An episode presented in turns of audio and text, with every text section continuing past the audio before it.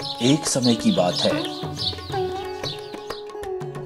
एक शाम राजा अकबर अपने प्रिय बीरबल के साथ अपने शाही बगीचे की सैर के लिए निकले। वह बगीचा बहुत ही शानदार था।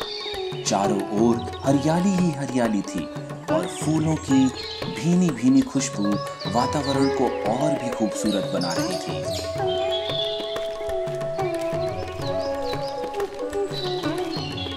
ऐसे में महाराज अकबर को जाने क्या सूझा कि उन्होंने बीरबल से कहा, बीरबल, हमारा मन है कि इस हरे भरे बगीचे में हम हरे घोड़े में बैठकर घूमें। इसलिए मैं तुम्हें आदेश देता हूँ कि तुम सात दिनों के अंदर हमारे लिए एक हरे घोड़े का इंतज़ाम करोगे।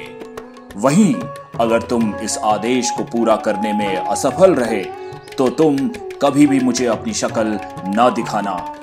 इस बात से महाराज अकबर व बीरबल दोनों वाकिफ थे कि आज तक दुनिया में हरे रंग का घोड़ा ही नहीं हुआ है। फिर भी महाराज अकबर ये जानबूझकर कर रहे थे, क्योंकि वो चाहते थे कि बीरबल किसी भी बात में अपनी हार तो स्वीकार करे। और इसीलिए उन्होंने ऐसा आदेश दिया। मगर बीरबल भी बहुत चालाक थे। वो भली भांति जानते थे कि राजा उनसे क्या चाहते हैं। इसलिए वो भी घोड़ा ढूँढने का बहाना बनाकर सात दिनों तक इधर उधर घूमते रहे। आठवें दिन बीरबल दरबार में राजा अकबर के सामने पहुँचे और बोले, महाराज, आपकी आज्ञा के अनुसार मैंने आपके लिए घोड़े का इंतज़ाम कर दिया है। मगर उसके मालिक की दो शर्तें हैं। अकबर ने उत्सुकता में दोनों शर्तों के बारे में पूछा।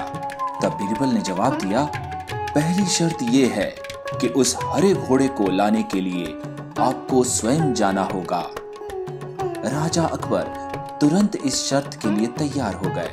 फिर उन्होंने दूसरी शर्त के बारे में पूछा। बीरबल, बताओ दूसरी शर्त क्या है?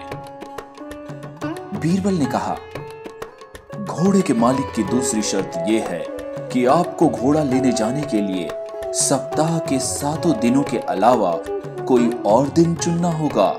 ये बात सुनकर राजा अकबर हैरानी से बीरबल की तरफ़ देखने लगे। बीरबल ने बड़ी सहजता से जवाब दिया, महाराज, घोड़े का मालिक कहता है कि हरे रंग के खास घोड़े को लाने के लिए उसकी ये खास शर्तें माननी ही होंगी। महाराज अकबर ये बात सुनकर समझ गए थे कि बीरबल ने फिर से अपनी चतुराई दिखाई है। राजा अकबर ये सुनकर बहुत खुश हुए और मान गए कि बीरबल को हरा पाना मुश्किल ही नहीं, नामुमकिन है। बीरबल की ये कहानी हमें ये सिखाती है कि सूझबूझ और समझदारी के साथ नामुमकिन लगने वाले काम को भी आसानी से किया जा सकता है।